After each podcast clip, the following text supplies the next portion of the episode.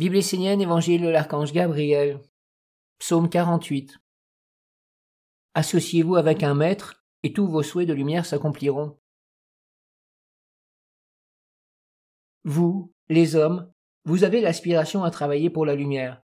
Mais finalement, étant pauvre dans vos sens intérieurs, vous êtes aveugle de l'esprit et avancez sans percevoir le résultat de vos méditations, de vos prières, de vos actions créatrices.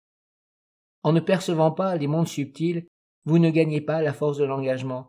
Vous avez la foi, le souhait, la conviction que cela est vrai, mais vous avancez à tâtons. Ce que je peux vous donner comme conseil, c'est de vous associer avec un maître dans votre vie, d'avoir un représentant incarné sur la terre qui soit un symbole des mondes divins. Orientez vos prières, vos méditations et vos travaux comme si vous étiez le prolongement de ce maître.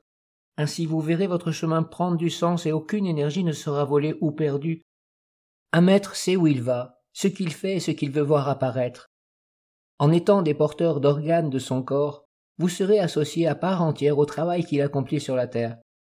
Soyez son prolongement comme il est le prolongement du divin, et vous verrez vos œuvres prendre forme.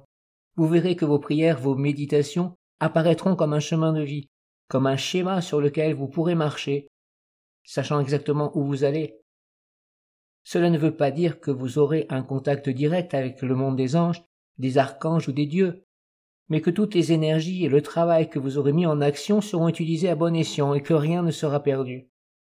Pour éveiller vos centres subtils, pour donner une forme à votre être intérieur, vous pouvez prier les dieux, les archanges et les anges.